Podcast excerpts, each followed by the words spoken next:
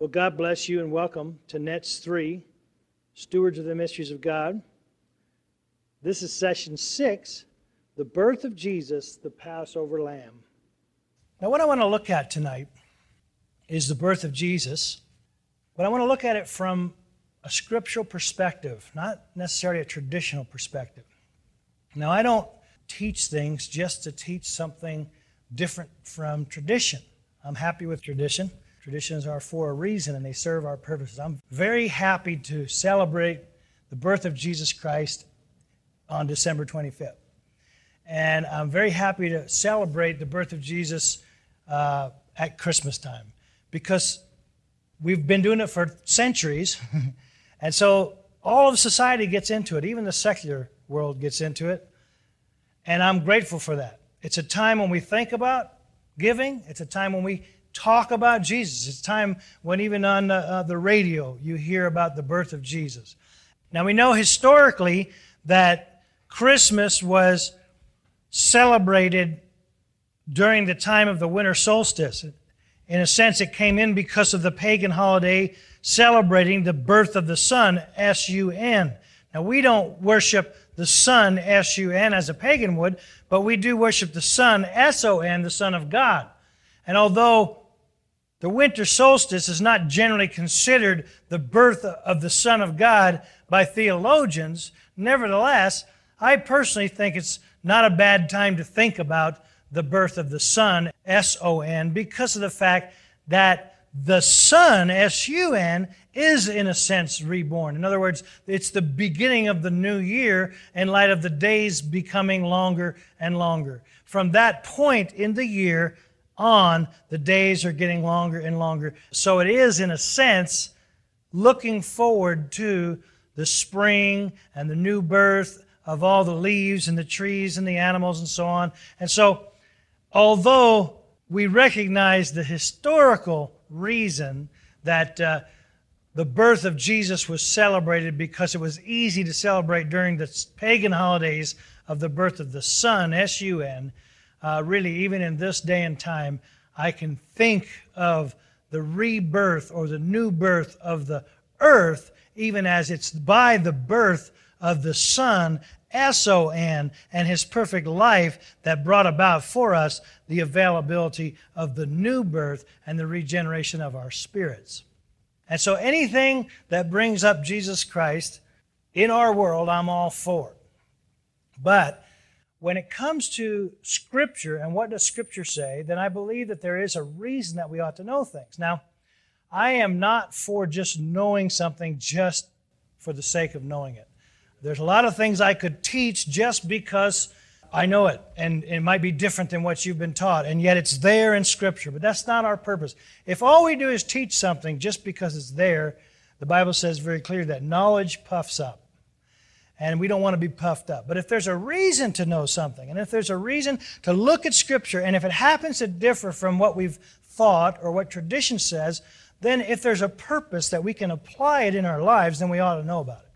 Because knowledge may puff up, but knowledge of the truth will make us free. It was John the Baptist that said, when he saw Jesus, "Behold the Lamb of God who takes away the sins of the world."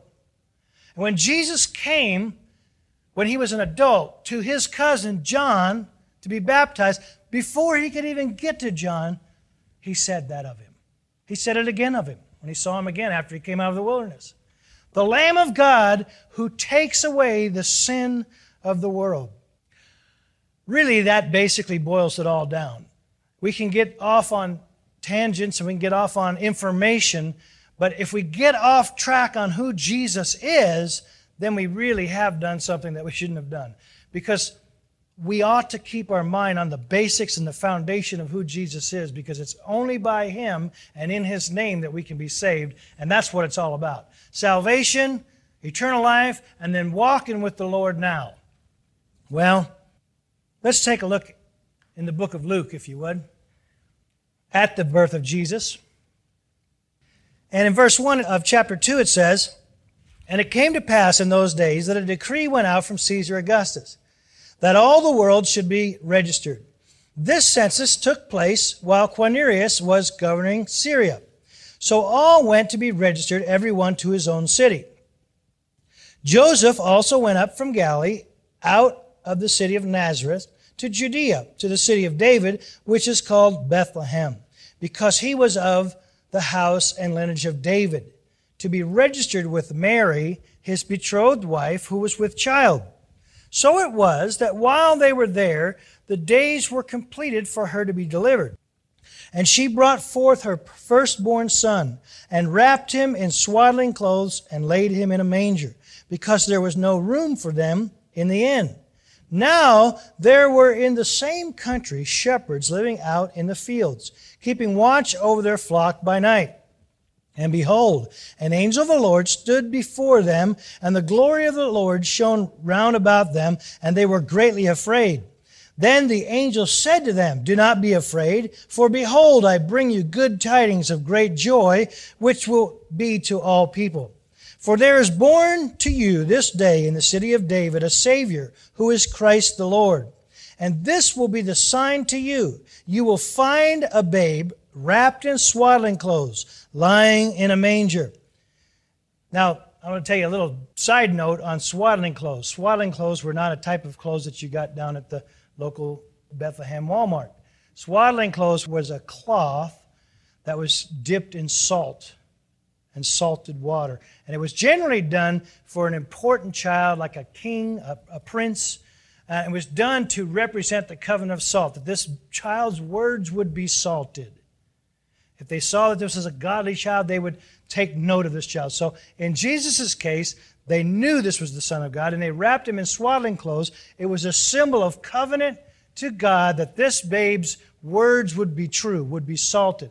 But the interesting thing is that the child would be wrapped only for a few seconds. It would only be wrapped, and there might be a prayer said, and then it, he would be unwrapped and dried, and he would be put in his in his uh, little blanket, and so on and so forth. So the angel was saying to the shepherds that when you get there, this will be a sign that you're going to get there at that exact moment that he's wrapped in the swaddling clothes. Well, verse thirteen, "And suddenly there was with the angel a multitude of the heavenly host, praising God and saying, 'Glory to God in the highest, and on earth peace, goodwill towards men.' So it was, when the angels had gone away from them into heaven, that the shepherds said to one another, 'Let us now go to Bethlehem and see this thing that has come to pass, which the Lord has made known to us.'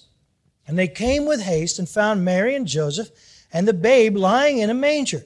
Now, when they had seen him, they made widely known the saying which was told them concerning the child. And all those who heard it marveled at those things which were told them by the shepherds. But Mary kept all these things and pondered them in her heart. Then the shepherds returned, glorifying God and praising God for all the things that they had heard and seen as it was told them. And when eight days were completed for the circumcision of the child, his name was called Jesus, the name given by the angel before he was conceived in the womb." Now let's talk a minute about this section before we read some more. Now, the birth of Jesus is important. The fact that he came is very important. The fact that he was born of a virgin is important. That he was conceived by Mary of the Holy Ghost.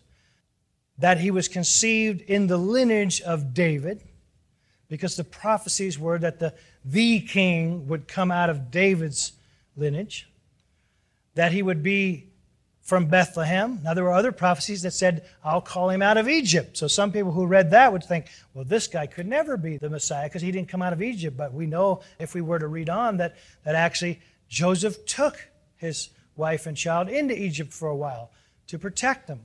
Later, when uh, Joseph went back to Nazareth, which was his town, and Jesus was raised there, so that when Jesus, as an adult, went into ministry, the Pharisees thought, well, Jesus came from Nazareth. There's no prophecy about the Messiah coming from Nazareth, but had they checked, they would have found that he was born in Bethlehem, taken to Egypt, brought out of Egypt, and then raised in Nazareth. Didn't say anywhere in Scripture that the Messiah couldn't be raised in Nazareth, but you have to do a little research. And that's what we need to do, too, with Scripture. We need to look past what appears to be obvious. Now, in light of the birth of Jesus and that the timing of the birth of Jesus, the timing of the birth of Jesus might be important to you and it might be important to me, but I just want to keep in mind it's not as important to us as the fact that he was born and that he was perfect and that he did come to save us. Now, if we'll keep that firm and straight in our minds, then we can go and look at some of these other things, okay? And we don't have to be dogmatic about what we're going to look at. If you want to see it a little different, it's not going to hurt my feelings. But I've spent a lot of time looking into some of these things. When I was, even when I was a little child, I remember talking to my mom uh, at Christmas time about Jesus' birth. And she even said, even when I was a little boy, that um, Jesus wasn't born on December twenty-fifth. When I was in college, I was in Bible school, we learned different things about his birth and different uh, theories and so on about when he was born. And most of the time it came up with sometime in the fall. Then later in life, going doing Bible studies and looking into various things, including uh, astronomy and so on and so forth, when the star may have come and so on, and, and what that might have meant in light of when Jesus was born in terms of the Magi coming and following the star. And some of those things are really interesting. And some of those things, if you knew them, you could get a big head because you'd be so smart and you could explain all kinds of things about the, the course of Abijah and when Zacharias went into the temple and served and all those kind of things. And you know what, though? I'm not so sure that I ever really was happy when I learned any of those kind of things. In the Bible, it's interesting that you'll see that the Bible says about itself that truth is easy to be entreated. Some of the things I learned, not just about this subject, but about other subjects, some of the things I learned gave me a headache. Now, I'm not saying that you should interpret Scripture by whether you get a headache from it or not. Because if it's true, it's true. But I do know this. Our inner witness is a guide. And it's a guide in life. And it also is a guide in how we look at the book about life. Now, the Apostle Peter said that we have a more sure word of prophecy. So even though the spirit of prophecy can lead us and does lead us to all truth, we do need to understand Scripture is paramount. And sometimes we can be led to see something prophetically, and we might not see the whole picture. So we have to keep an open mind. But I do want to share with you what I feel the Lord has led me to understand in light of this, that I kept it to myself. I felt it was for my understanding for many years, actually for a couple of decades. Because I didn't feel that it was important uh, to share in light of just sharing for the sake of sharing it. But when we can share it in light of understanding Scripture and share it in light of example of how, for instance, scriptural progression, how we can look at the various Gospels to see how they fit or don't fit. If we know something that's true about Scripture, then it's got to fit with all Scripture. If we have something that seems to make sense, but it doesn't fit, it ends up raising more questions than it answers, then perhaps we don't really have the truth. At least we should question it. Well, in looking at Scripture, I try to, instead of going into all that scientific kind of thinking and all that kind of in-depth, which is all fine and dandy, but I try to be simple, because I know the Bible was written many, many times by simple men. You know, some of them were herdsmen. Some of them were fishermen. And they wrote the Scriptures by the Holy Spirit. And so I think sometimes we get a little too intellectual in trying to understand what those herdsmen and fishermen wrote. So I try to sometimes just look at it from a herdsman's perspective or from a fisherman's perspective or from somebody that's a farmer or a hunter or somebody that just keeps things simple. And I was looking at these verses that we just read here, and something just sort of stuck out. And here's what it is. It says, verse eight, "And now there were in the same country shepherds living out in the fields, keeping watch over their flock by night." Now, the Bible is an Eastern book, and we need to understand it in light of Eastern customs and Eastern traditions and Eastern uh, way of life. Now, there are rules for interpreting Scripture, and sometimes when there's, there's something we need to know that's not actually in the Scripture, we need to go outside of the Scripture. Now, that's going to hold less weight than what's in the Scripture. It certainly should never contradict what's in the Scripture. But on the other hand, sometimes there is information that we can get, for instance, from the Roman uh, records as to when did Caesar Augustus send out this requirement that the people be counted and taxed. Those are things that are outside of Scripture, but they can help us to interpret things within Scripture. So, also with uh, culture. So I asked myself, when is it that shepherds watch their flocks at night? Because that's in there for a reason. It says it came at a time when shepherds were out in the field watching their flocks by night. Now, I don't know about you, but shepherds are human beings, and they like to sleep.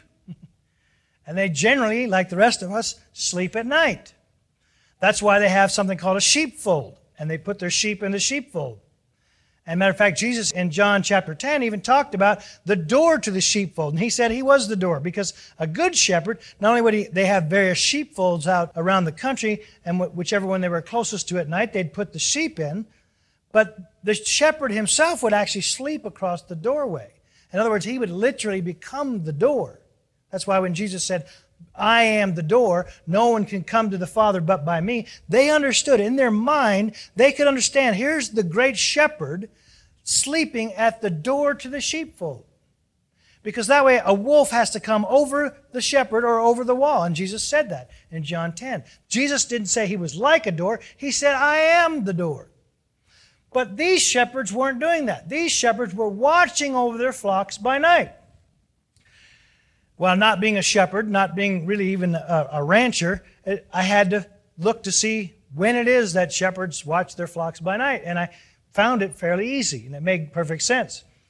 It was interesting how the Lord confirmed it to me, though. I was taking the Boy Scouts out camping, and it was right after Christmas time. It was just before New Year's, and we were going out for actually a New Year's campout. And we were going out in the snow, and I was driving a truck full of boys, and the one young man sitting next to me, we were talking about I don't know what, and, and he says to me, you know, Jesus wasn't born on Christmas. I said, he wasn't. I said, now when was he born then? He goes, well, he says, it says that the shepherds were watching their flocks by night, and everybody knows you only watch your flocks when they're lambing. Well, not everybody does know that, but everybody that's a shepherd knows that.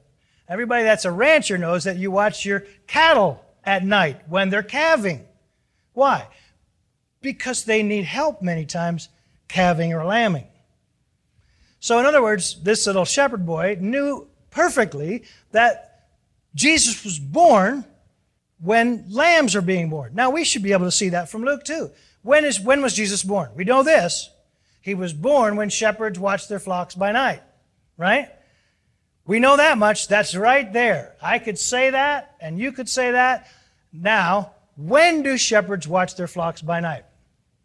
According to what I see, according to the shepherds I know and the ranchers I know, you watch your livestock when they're lambing, calving, foaling, whatever, which is spring or late winter in our country, because the further north, generally, the further away from the equator, the earlier in the season livestock will give birth, because that gives them a longer time before the following fall. Because the first part of their the life of a, a lamb or a calf or a foal, they're uh, suckling.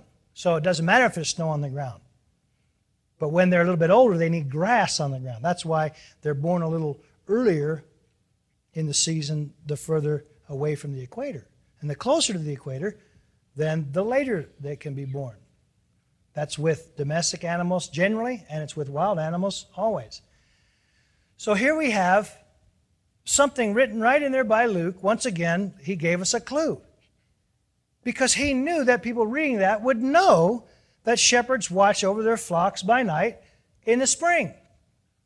But two thousand years later, we don't have as many sheep. We don't watch them. We're not living in that climate anymore. We're not, not everybody is in that area, so we have to go back to that place. You know, even today, that's when they lamb, but still, we have to go back there and find out for ourselves. What's interesting, there's some other little clues here that are just interesting, I think. He was born in Bethlehem. Now, Bethlehem is about seven miles from Jerusalem. It just so happens that Bethlehem is sort of a farming community, and it just happened to be the place where the priests in Jerusalem had special flocks where they would get lambs for sacrifice. Now, lambs for the special, the biggest sacrifice of the year, the biggest festival of the year, which would be Passover. And we're going to look at that a little bit. The Passover lamb had to be the lamb of the first year, meaning the lamb that was born now could be used for sacrifice next year at Passover time, because he would be the lamb of the first year. So at this time, when their shepherds are watching their flocks by night, helping the little lambs be born, which can happen anytime, twenty-four hours a day. At the same time, in the same place, outside of Bethlehem, where the, the sacrificial lambs for next year are being born, the Passover lambs are being born, Jesus, our Passover lamb, was being born where? In an inn? In a castle? No. In a stable. Another example, laid in a manger as a symbol that he is the Lamb of God that takes away the sins of the world. Now let's keep reading. Let's jump on down to verse forty in Luke chapter two. And the child grew and became strong in spirit, filled with wisdom, and the grace of God was upon him.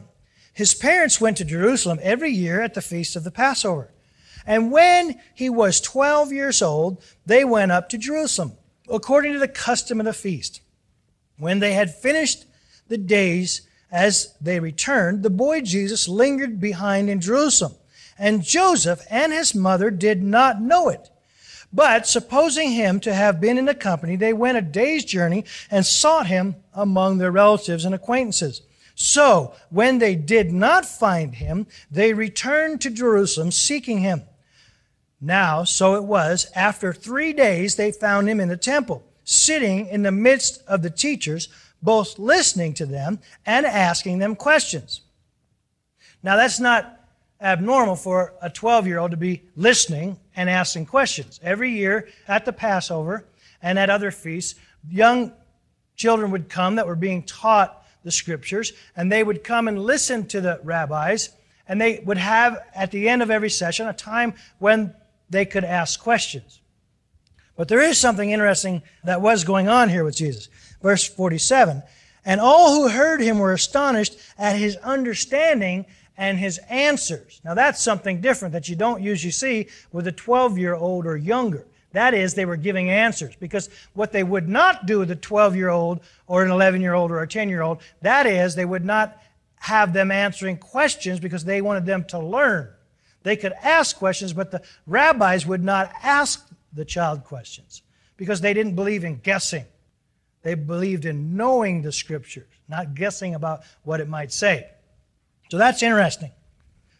Well, verse forty-eight, so when they saw him, they were amazed, and his mother said to him, Son, why have you done this to us? Look, your father and I have sought you anxiously. And he said to them, Why did you seek me? Did you not know that I must be about my father's business? Now that almost sounds rude. Think about that. Mary and Joseph have looked for their son for three days. And when they find him, she's naturally wondering, you know, what's up with you? And he says, Oh, sorry, Mom, I'm really sorry. I, you know, I put you through all that. I didn't mean to. Uh, would you forgive me? No, he says, didn't you know I must be about my father's business? Whack! You know, hey, kid, the Bible says to honor your father and mother in the Lord. Doesn't that almost sound like dishonor? It does to me. The thing is, though, it's Jesus, so it can't be what it sounds like.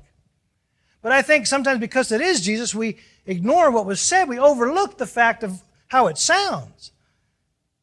That could definitely sound rude. It obviously couldn't be rude because it was Jesus. But his parents didn't understand what was going on. Well, verse fifty, but they did not understand the statement which he spoke to them. Then he went down with them and came to Nazareth and was subject to them. But his mother kept all these things in her heart. Again, and Jesus increased in wisdom and stature and in favor with God and with man. Now, I want to share something with you. Now, I've heard and I've read various things and basically guesswork on why Jesus at twelve years old was answering questions and so on. None of the suggestions or theories that I've read or heard can be substantiated. So I choose to not take them too seriously. Let me share with you what I believe. I really didn't see this until I first saw what it meant to know when shepherds watch their flocks by night. Because here's a young man, twelve years old, very clearly says he went to Jerusalem to the feast of the Passover when he was twelve. But here's the thing. He went one way, but something changed when he was there. And even his parents weren't quite ready for the change. I think it's interesting that the change is a type of what was going to happen later in life, because it was three days that he was gone from them, and they found him in the temple. So something changed, and then for three days he was on his own before they found him. We know that many years later, there was a time when he left all of us for three days, but he said, I won't leave you orphans, I will come again. And he did. After three days, he was raised from the dead.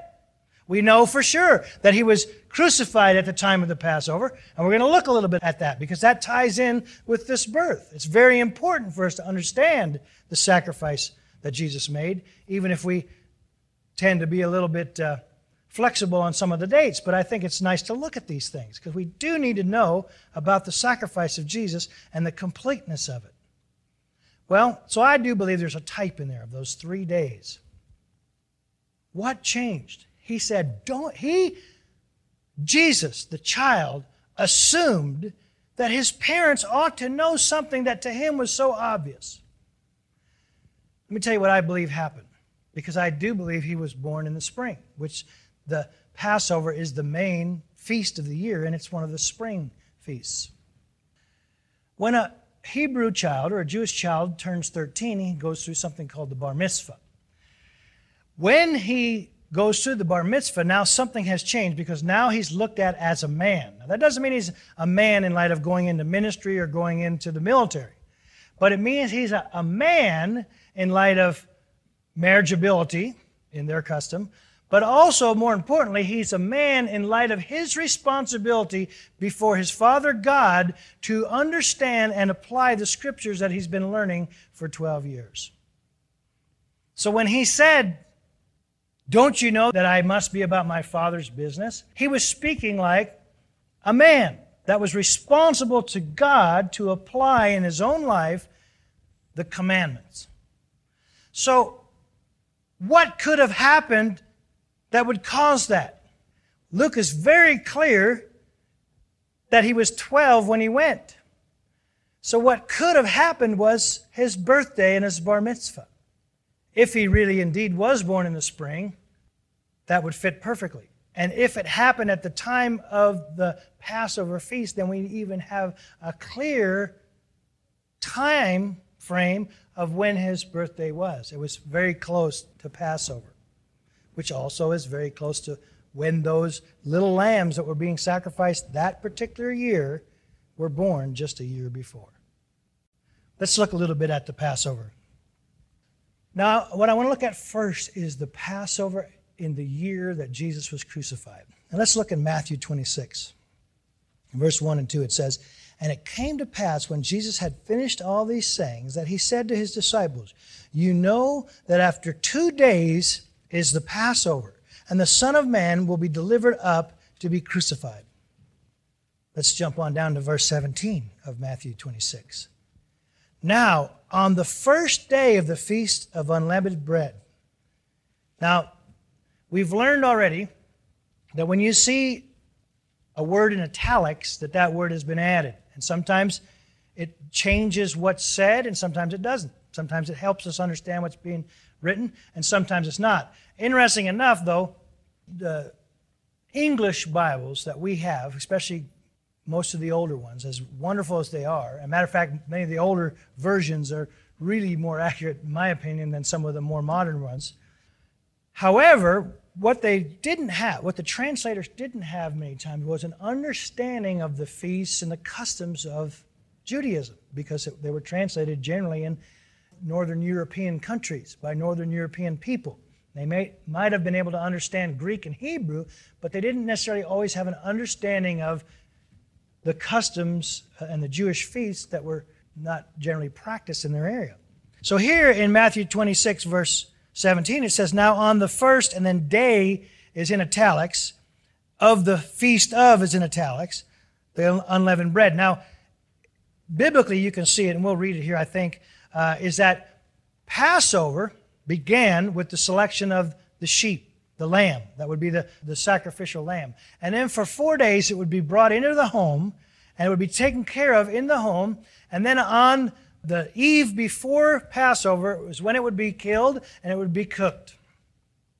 And then Passover would begin. That would begin on the tenth of Nisan. We'll read this in a second. But then on the fourteenth of Nisan was the first day of Passover. But then after that would begin the Feast of Unleavened Bread. And that would go on for seven days.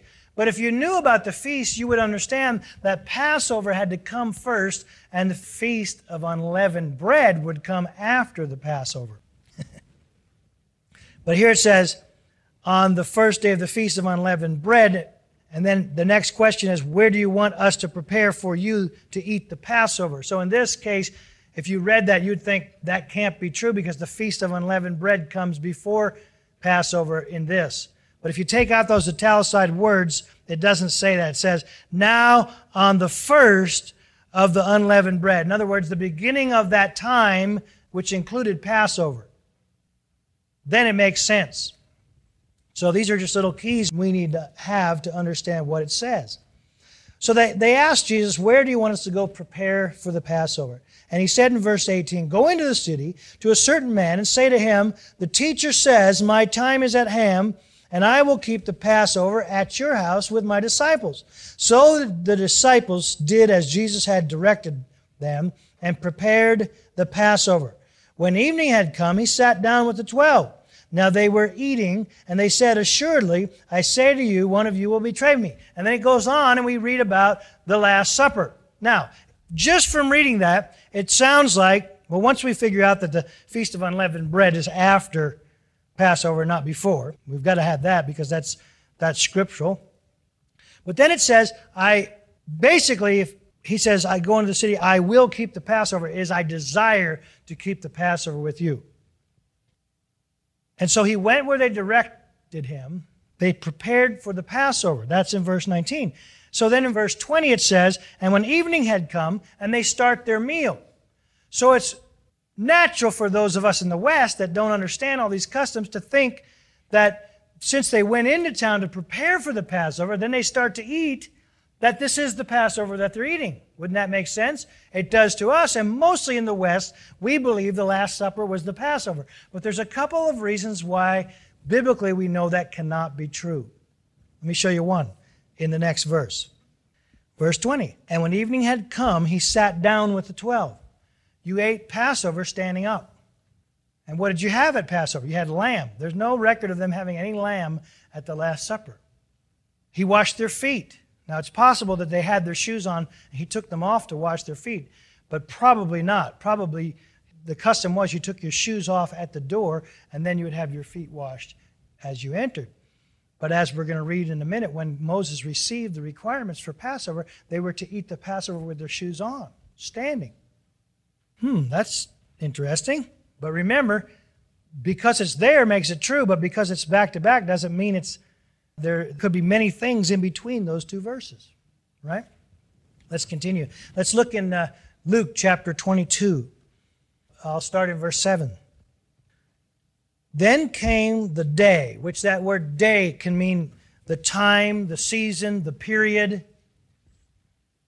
Like the day of the Lord is at hand, doesn't mean just one day, but the season, the period, the time, and that's what it means here. Then came the day of unleavened bread, because we already know that the feast itself and the day they started that feast happens after Passover. The day of unleavened bread, when the Passover must be killed, or that sheep is being prepared to be killed. And he sent Peter and John, saying, go and prepare the Passover for us, that we may eat. So they said to him, where do you want to prepare? And he said to them, behold, when you have entered the city, there will be a man who will meet you, carrying a pitcher of water. Follow him into the house which he enters. Then you shall say to the master of the house, the teacher says to you, where is the guest room where I may eat the Passover with my disciples? Then he will show you a large furnished upper room. There make ready. So when they had found it, just as he had said to them, and they prepared the Passover. Literally, they prepared to keep the Passover. And when the hour had come, he sat down. Now, see, we have a contradiction here, because Jesus, of all people, would know you don't sit down at the Passover. And the twelve apostles with them. And he said to them, with fervent desire, I have desired, past tense, to eat this Passover with you before I suffer. He says, I have been looking forward to, I have desired to keep Passover with you. But as we're going to continue, you're going to see that Jesus wanted to have Passover with them, sent them in to prepare a place where he could have Passover with them. But then as the, the Spirit began to unfold for him, his calling and the timing of his crucifixion, he realized at this point in time that he was not going to be able to keep the Passover with them, but that he was going to be the Passover lamb this year. Let's continue. He said, with fervent desire, I have desired to eat the Passover with you before I suffer. For I say unto you, I will no longer eat of it until it is fulfilled in the kingdom of God. Then he took the cup and gave thanks and said, take this and divide it amongst yourselves. For I say to you, I will not drink of the fruit of the vine until the kingdom of God comes. Now, if you didn't understand what Passover was, and you just read this alone, you would think that Passover meant wine, wouldn't you? But we know Passover is not wine. But we know that the communion that the Lord set up for us is wine and bread. Let's continue. Let me just say this. He was replacing Passover, the Jewish custom, with communion, which was a new custom, to signify a new covenant. The Passover was the covenant that God made with Israel, that he would pass over, the death angel would pass over, and that he would bring them out of Egypt. In a symbol, he was giving us the lamb, not a lamb, but the lamb without spot and without blemish, who would take away the sins of the world. And then therefore, from this point on, we would commemorate that broken body and that shed blood. Not with a yearly sacrifice of a lamb, but a very often remembrance of the Lord who died as our sacrificial lamb, but rose from the dead on the third day. Verse nineteen, and he took bread and gave thanks and broke it and gave it to them, saying, this is my body which is given for you. Do this in remembrance of me. Likewise, he also took the cup after supper, saying, this cup is the new covenant in my blood which is shed for you. Now, by that, the cup and the bread, we understand that by his blood we receive our redemption. Our sins are washed away. But also by his broken body, we have a covenant, a promise of a new body, that our bodies will be resurrected and be like unto his glorious body. But in the meantime, because his body was broken, we also have available to us healing in this body, which we receive by faith, just as we received salvation by faith. Not in faith in yourself, but in faith in Jesus and what he accomplished. The bread and the wine. The body and the blood. Let me read for you about the Passover feast out of Exodus chapter twelve. When Moses was spoken to by God, this is what God said. Verse three.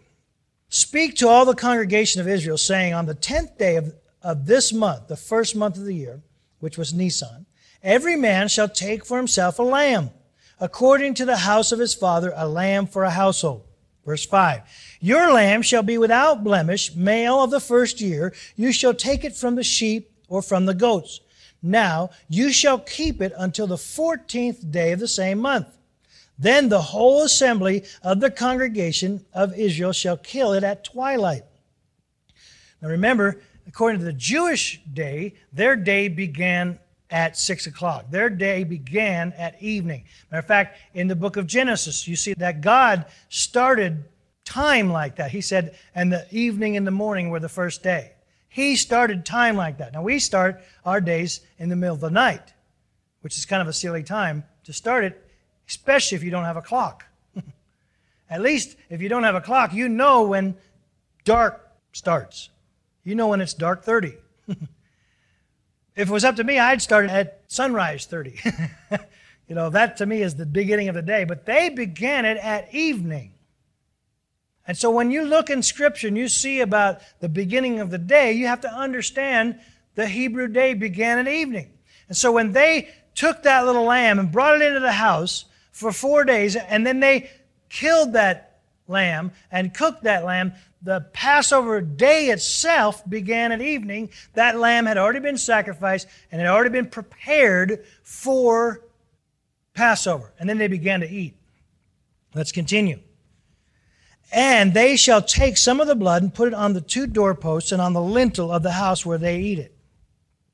And they shall eat the flesh on that night, roasted in fire, with unleavened bread, with bitter herbs they shall eat it. Do not eat it raw or boiled at all with water, but roast it in fire, its head with its legs and its entrails. You shall let none of it remain till morning. And what remains until morning shall be burned with fire.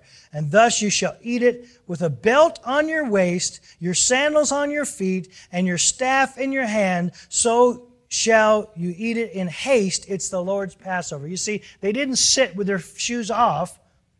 They stood with their sandals on, their staff in their hand, representing that they're going to leave in a hurry. They had the blood over the door and on the lintel because that represented the cross. The blood of Jesus Christ shed on the cross, which is what causes death to pass over us for eternity. For I will pass through the land of Egypt on that night, and I will strike the firstborn in the land of Egypt, both man and beast. And against all the gods of Egypt I will execute judgment. I am the Lord. Now the blood shall be for a sign for you on the houses where you are. And when I see the blood, I will pass over you, and the plague shall not be on you to destroy you when I strike the land of Egypt. So this day shall be to you a memorial, and you shall keep it as a feast to the Lord throughout your generations. You shall keep it as a feast and by an everlasting ordinance. That Passover proved to be the deciding blow over all the gods of Egypt. And just as our Passover, Jesus Christ, is what we have on this earth now, that is the key, the answer to all the gods of this world now. All the false gods, all the power of the false gods, the sicknesses, the confusion, the mental illness, everything that the gods of this world can think of, our Passover lamb has already given us the answer to overcome. Now, let's go back to the Passover at the time of Jesus' crucifixion in John chapter thirteen, beginning in verse one. Now before the feast of the Passover, now that's the time, before the feast of the Passover, when Jesus knew that his hour had come, that he should depart from this world to the Father, having loved his own who were in the world, he loved them to the end. Now remember, when he sent the disciples in, he said, I desire to keep the Passover. He had intended to keep the Passover with them. But it says here, before the feast of the Passover, when Jesus knew his hour had come, sometime between when he sent them and the Last Supper, it all came together for him, and he understood. Now you recall when he went out to the Garden of Gethsemane, that even then he was still praying, Father, if this cup can pass from me, nevertheless, not my will, but your will be done. Even though he saw it, he didn't really necessarily like it. He knew it was going to be hard. And then here in verse two it says, and supper being ended. So here we have it. Before the feast of the Passover, and yet supper being ended, the Last Supper being ended. So this tells us right here very clearly that the Last Supper could not have been the Passover. Even if we don't understand the fact of standing up while you eat the lamb and the fact that they didn't have lamb at the Last Supper. Right here, it's very clear. Now, when we begin to put all these together, they don't contradict one another anymore. If you were a Jew and you understood the Passover, and here you read that the Feast of Unleavened Bread came before Passover, you could discard the Bible because it doesn't fit with what you know to be true.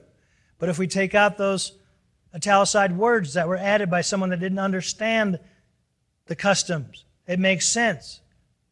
If you thought that Jesus was keeping the Passover on the night of the Last Supper, and yet he sat. If you were a Jew and understood the feasts of the Passover, you would say that couldn't be. That has to be a counterfeit. That can't be a true word because you don't sit at Passover. But when you see the Scripture in all its goodness and its glory, understanding it from the perspective of those who wrote it and to whom it was written, in light of their customs and culture, and put it in the timing of what the Scripture says it was, it all begins to fit. Now, Jesus went to Jerusalem when he was twelve. It makes sense that he starts acting like a thirteen-year-old while he's there, if he happened to have turned thirteen while he was there. If shepherds watch their flocks at night, which they did on the night of his birth, but if they do that when lambs are being born, we know that lambs are born that time of year, then it begins to make sense that his birthday would be on the night that he was born. And that would have to be then around Passover time. And then it would make sense that when he went there when he was twelve, he had a bar mitzvah, and then he was required by God now to stand before the Lord in light of what it says a man should do and believe for himself and have faith for his own life.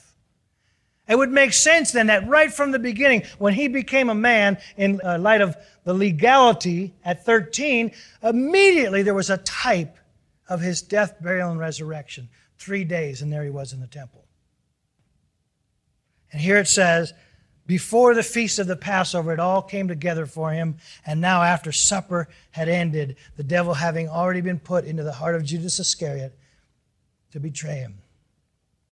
Now in John eighteen twenty-eight it says, and then they led Jesus from Caiaphas to the Praetorium, and it was early morning. But they themselves did not go into the Praetorium, lest they should be defiled, but they might eat the Passover. Now here it's very clear in John that the Passover hasn't occurred, and that here's these sanctified, sanctimonious Pharisees that are taking Jesus, wanting him to be crucified, the perfect lamb, and yet they're so religious. Well, they don't want to go into a, a building built by a Gentile because then they'll be unclean and they won't be able to keep the Passover.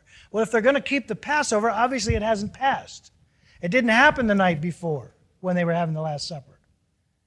It's very clear here that the Pharisees knew the Passover hadn't occurred yet.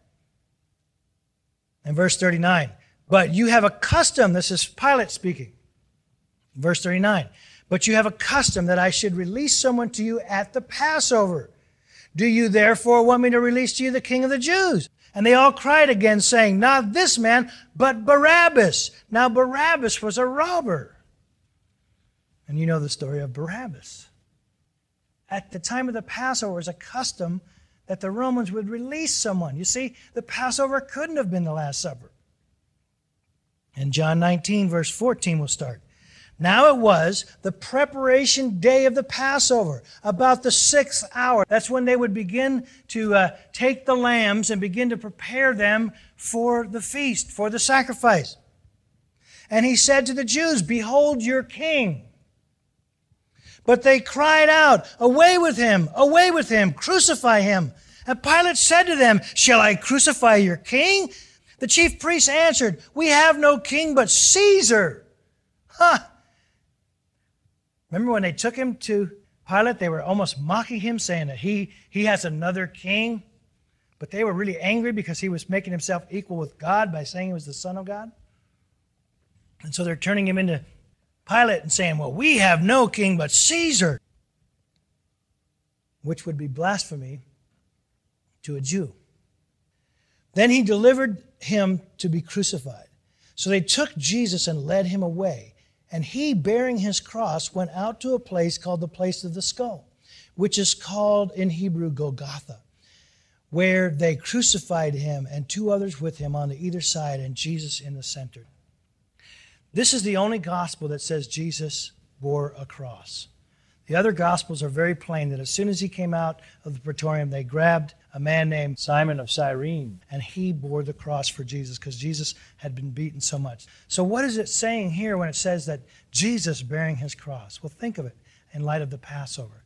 The blood from that Passover lamb was put on the doorpost and the lintel, the symbol of the cross. The blood. What was the cross that he bore? The cross that he bore as the lamb without blemish was the sins of all the world. John said it. Behold, the Lamb of God who takes away the sins of all the world. That cross that he bore were my sins and your sins, the cross that no one could bear. All of Israel could not have borne that cross, but Jesus bore that cross for us. Now, verse thirty-one.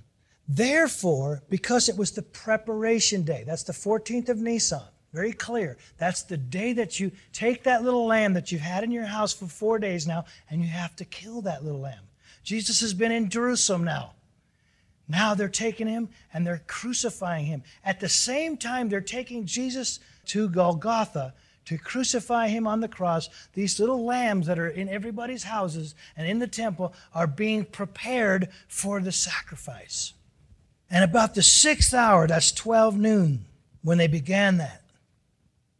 Therefore, because it was the preparation day, which is the fourteenth of Nisan, that the body should not remain on the cross on the Sabbath, for that Sabbath was a high day. The Jews asked Pilate that their legs might be broken, that they might be taken away. In other words, when these men were crucified, Jesus among them, that's getting towards evening, at evening the Passover begins. They don't want these guys hanging there on the Passover, so therefore, because they were being crucified, if they would break their legs, they would suffocate quickly.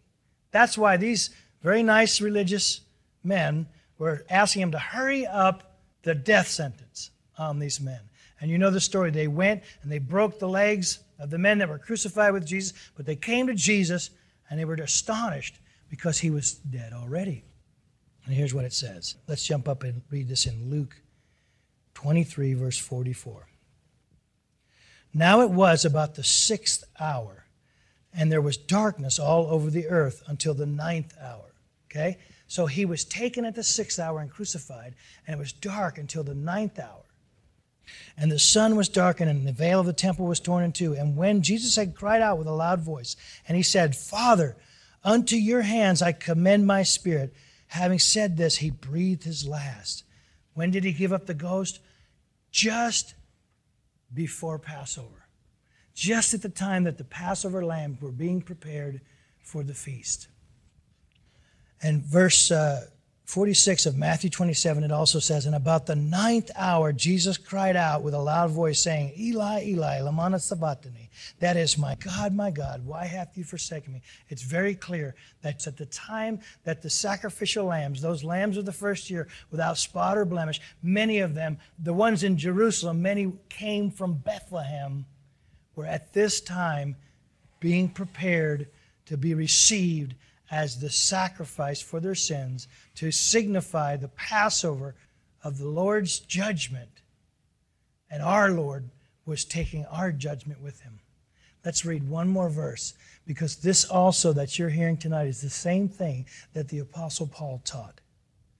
And in First Corinthians chapter five, verse seven, therefore purge out the old leaven, that you may be a new lump, since you truly are unleavened. For indeed, Christ our Passover, the N I V says, Christ our Passover lamb was sacrificed for us. Jesus was born the lamb without spot or blemish. He lived the perfect life, and only he could be the one, the Lamb of God, to take away our sins. And he, even in his death, was obedient to the death of the cross, to even not only give his life, but to die at the right time, at the time, to fulfill the scriptures given to Moses as to when the Passover lamb would die to take away the sins of the people.